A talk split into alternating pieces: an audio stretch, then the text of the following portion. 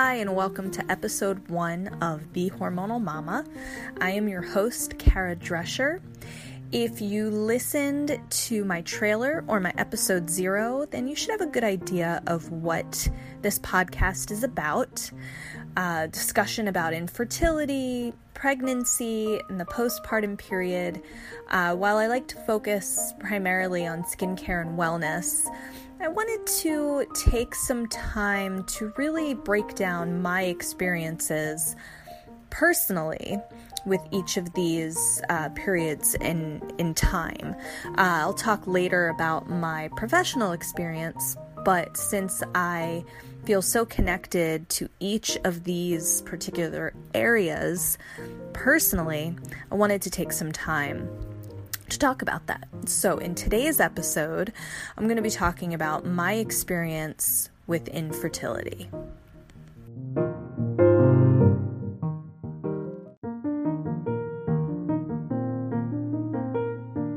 So, my infertility journey began long before I knew that it began. So, I got married when I was 32, and not long after getting married, I realized that I was really ready to start a family. But it wasn't, I wasn't as ready as I thought I was. So financially, I wasn't ready. And mentally, maybe I wasn't ready. And there were a lot of other factors that went into it. But my biological clock was ticking very, very, very loudly in my ears, making me crazy every day. And every day it got harder because I was just feeling this insane urge to become a mother. And it got more and more difficult every day because the timing wasn't right. And the timing wasn't right for about mm, three years. And this went on and on and on of me being frustrated and ready to start my family with my husband, but knowing that I couldn't, and my friends were getting pregnant, and family was getting pregnant, and it it was getting difficult to just put on a happy face and be happy that someone else I knew was having a baby when that was all that I wanted.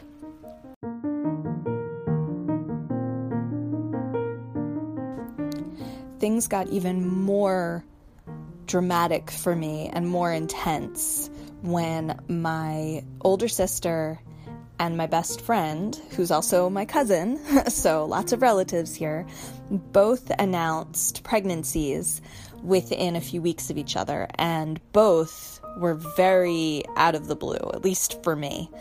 And it really hit me.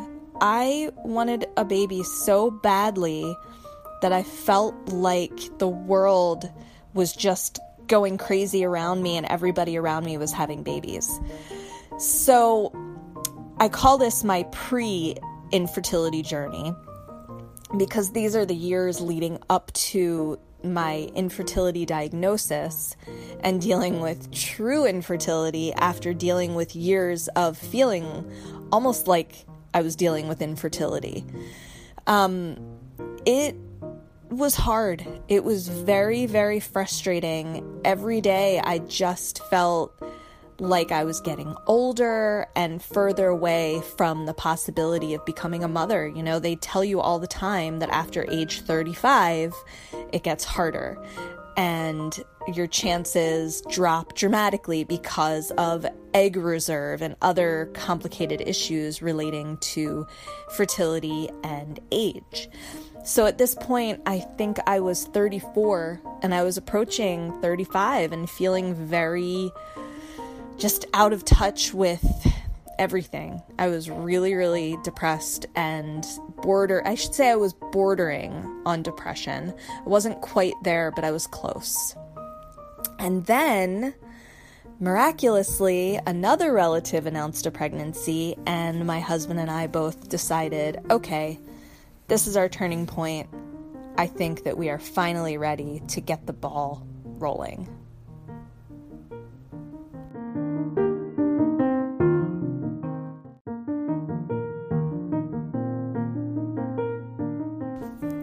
So, my husband and I were finally ready to start our family. I was 35, my husband was 37, and we knew it might be a little bit harder because we were a little older, but you know, we didn't really have any reason to believe that it wouldn't happen. So we started trying in November. A few months went by, getting lots of negative pregnancy tests, and nothing was happening. So it was very upsetting. But we also knew we needed to give it some time, at least six months. So once I want to say it was around July or August that we said, okay, it's time to see a specialist. So I was going to be getting a referral to a reproductive reproductive endocrinologist, also known as a fertility specialist. And um, I was about to be doing that. And while all of this was going on, business was going very well for me. I was working as a massage therapist, because as you know, that is my training. I'm a massage therapist and an esthetician. And I was specializing in prenatal massage. So I was doing all this work in prenatal care and it was great. I was feeling so confident that I knew so much about pregnancy. There was no way that I wasn't going to conceive as well. So I had a business meeting with a group of other wellness professionals um, who focused on pregnancy, and it was a great meeting. Only problem was that I was the only woman at the meeting who didn't have children. And so every time the conversation came up where someone said, Oh, do you have any kids? And I would say, No, it would get a little uncomfortable because it seemed like they all just wanted to talk about their kids. so, long story short, the meeting was great, but was getting very emotional for me. Every time that I mentioned to someone that, you know, I had been trying for a while and not getting pregnant, they clearly got uncomfortable. And that makes it a lot harder when you're trying to conceive and you're already in your own head about why isn't it happening and then other people get uncomfortable because there's such a stigma around infertility that there shouldn't be. It shouldn't be this thing that people feel ashamed of. But I did, and the discomfort that it was bringing to other people was making it a lot harder for me.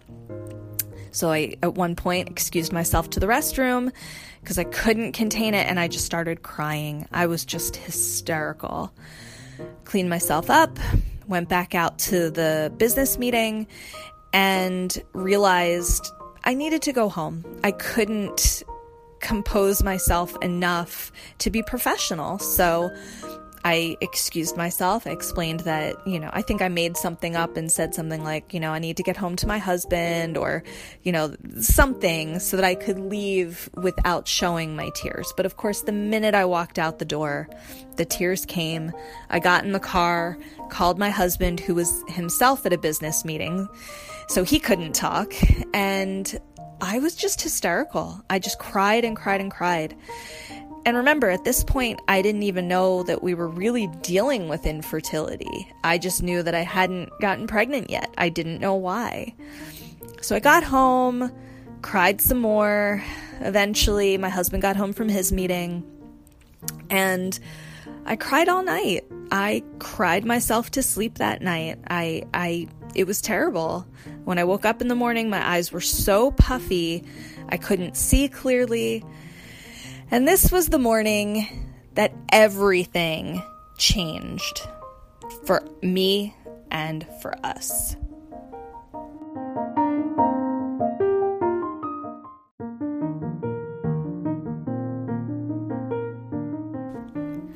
My husband was getting ready to leave for work. It was about, mm, I want to say, 8 o'clock in the morning. My husband was at the front door. Now, we lived in an apartment at the time and it was a split level. So, from the kitchen, there was, uh, I want to say, about five or six steps that led down into the living room where the, tor- the door to the bathroom was. The front door was on the other side of the kitchen. So my husband's at the front door and he said, All right, bye, honey. And I said, Bye. Remember, my eyes were super ultra swollen from sobbing and crying so hard the night before that I was probably even crying in my sleep. And the next thing I knew is I stepped down to go down the stairs. Next thing I knew, I was on the floor. I had somehow tripped on the st- the top step, uh, grabbed the railing, but I had lost my balance so badly that the weight of my body pulling myself forward dislocated my shoulder that was holding on to the railing. And because of the pain of that, I let go of the railing and fell down the stairs and landed on the floor right by the bathroom door. Of course, I screamed and my husband heard me fall down the stairs. I don't really remember falling down the stairs at this point. This was also 4 years ago. Um but I still remember hearing my body thud against each step, which in itself is quite traumatic. So my husband, of course, came running. Oh my gosh, are you okay? You just fell down the stairs. And I, I was crying, but I said, you know, you have to go to work. Uh, I'll be okay. I was in pain, but I was really tired. I was exhausted. So, you know, my husband went to work. I got back into bed and I slept for another two hours. And when I woke up, I knew something wasn't right. I felt insane pain in my neck and my back, which turned out to be whiplash. And I would later find out that I had dislocated my shoulder and that I had torn uh, tendons in my rotator cuff in my shoulder. And long, long, long story short, I ended up needing surgery. I was out of work for 13 months. Uh, I had surgery to repair my torn rotator cuff tendon two months after my fall. That was October that I had my surgery. In April, I had to have uh, what they call a shoulder manipulation, which means I had developed frozen shoulder or adhesive capsulitis, which is when, um, you know, basically there's an excessive buildup of scar tissue and you can't move the joint. I've never experienced anything like it. The pain, the inability to use my muscles, it was just completely stuck.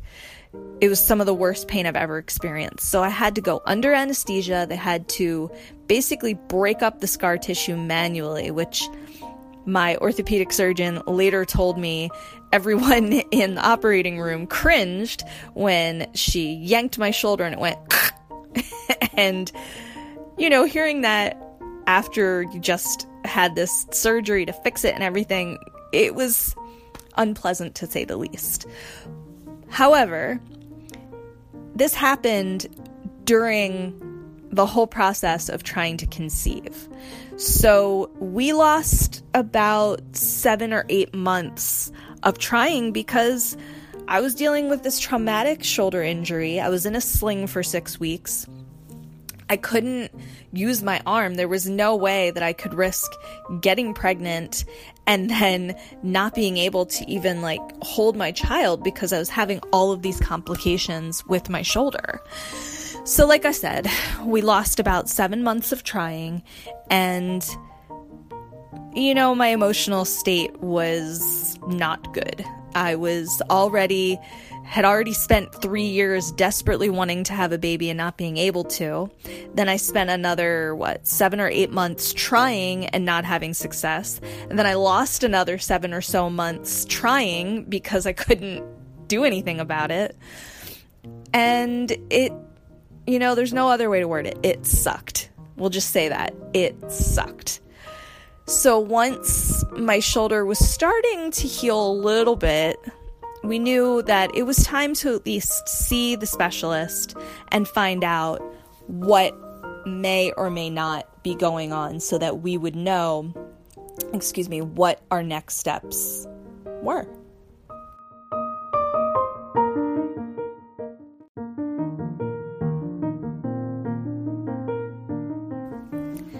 In February, we went in to see the fertility specialist, otherwise known as reproductive endocrinologist. And we had some testing done, and it turned out that there were no obvious reasons for why we couldn't conceive. So we were put into the category of unexplained infertility, which I can't speak for other categories of infertility, but for unexplained infertility, I can simply say it is extremely frustrating to not have an answer. You have no idea why you can't conceive, you just can't. And that makes it a little tricky to know what the treatment's going to be. Is something going to work? I mean, there's no guarantee with anything, of course, but again, I can only speak from my experience with unexplained infertility, and it's very, very frustrating.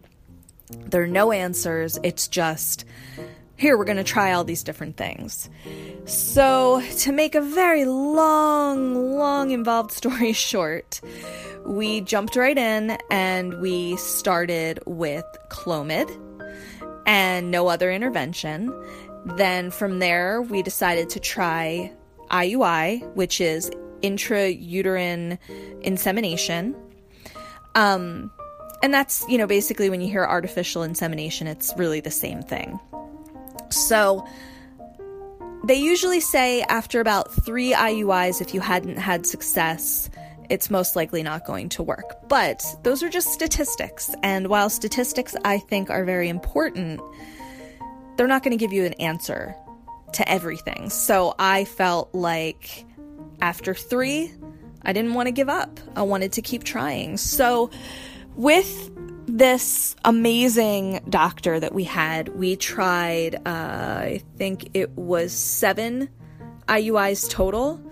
Um, and we went through an IVF cycle. Our IVF cycle was not successful.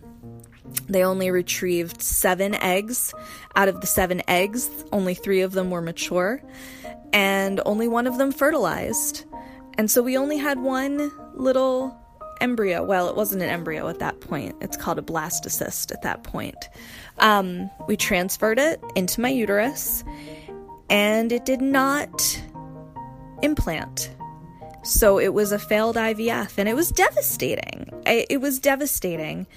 Every day I woke up and I just stared at the window. I didn't want to talk.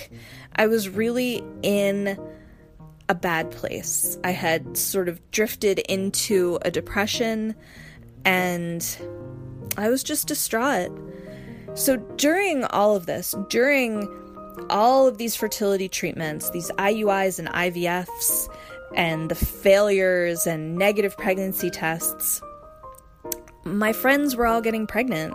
I have three best friends who, well, I have a number of best friends, but these particular three who were all in my wedding, I was in their weddings, they were all in each other's weddings, they were all getting pregnant.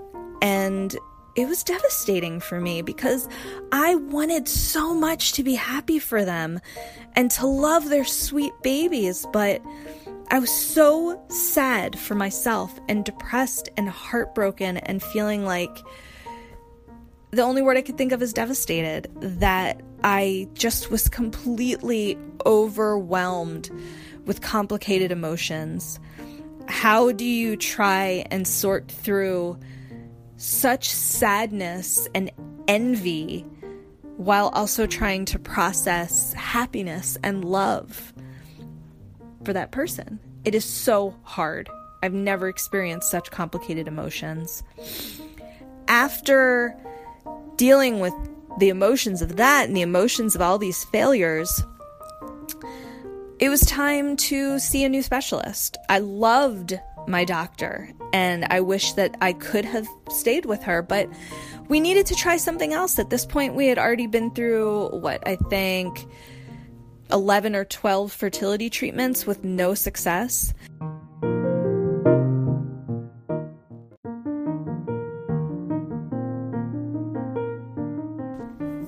So we went to see a new specialist that I was referred to through a different doctor.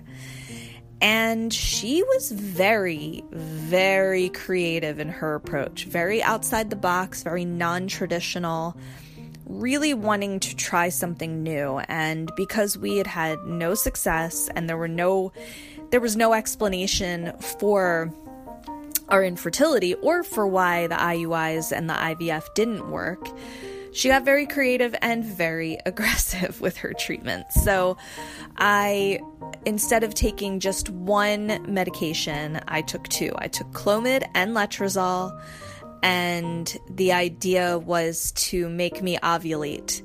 Um, even though I had already been ovulating, we want she wanted to try something new so we tried it and we tried an IUI and it didn't work and we were gonna do IVF again so we started the process. I got all the paperwork ready. We were going to be doing IVF. I think it was the plan was going to be in January.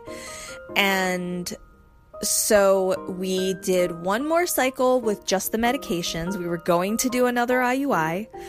Um, but when we went into the office for my mid cycle ultrasound, I had already ovulated which was surprising because it was much earlier than anticipated. So we couldn't do an IUI, it was too late.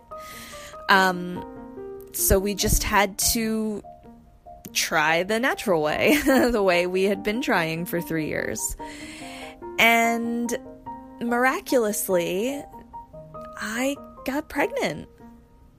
And I got pregnant with triplets. It's still a shock. It was a shock to my doctor. She w- couldn't believe it. And yeah, it was there's no not much to say other than what a shock. Shock of a lifetime, really. So there I was, pregnant with triplets. For the first time in my life I was pregnant and there were 3 babies in there. So that brings me to the end of this episode and my infertility, very convoluted infertility journey. Tune in to my next episode where I will talk about my pregnancy journey.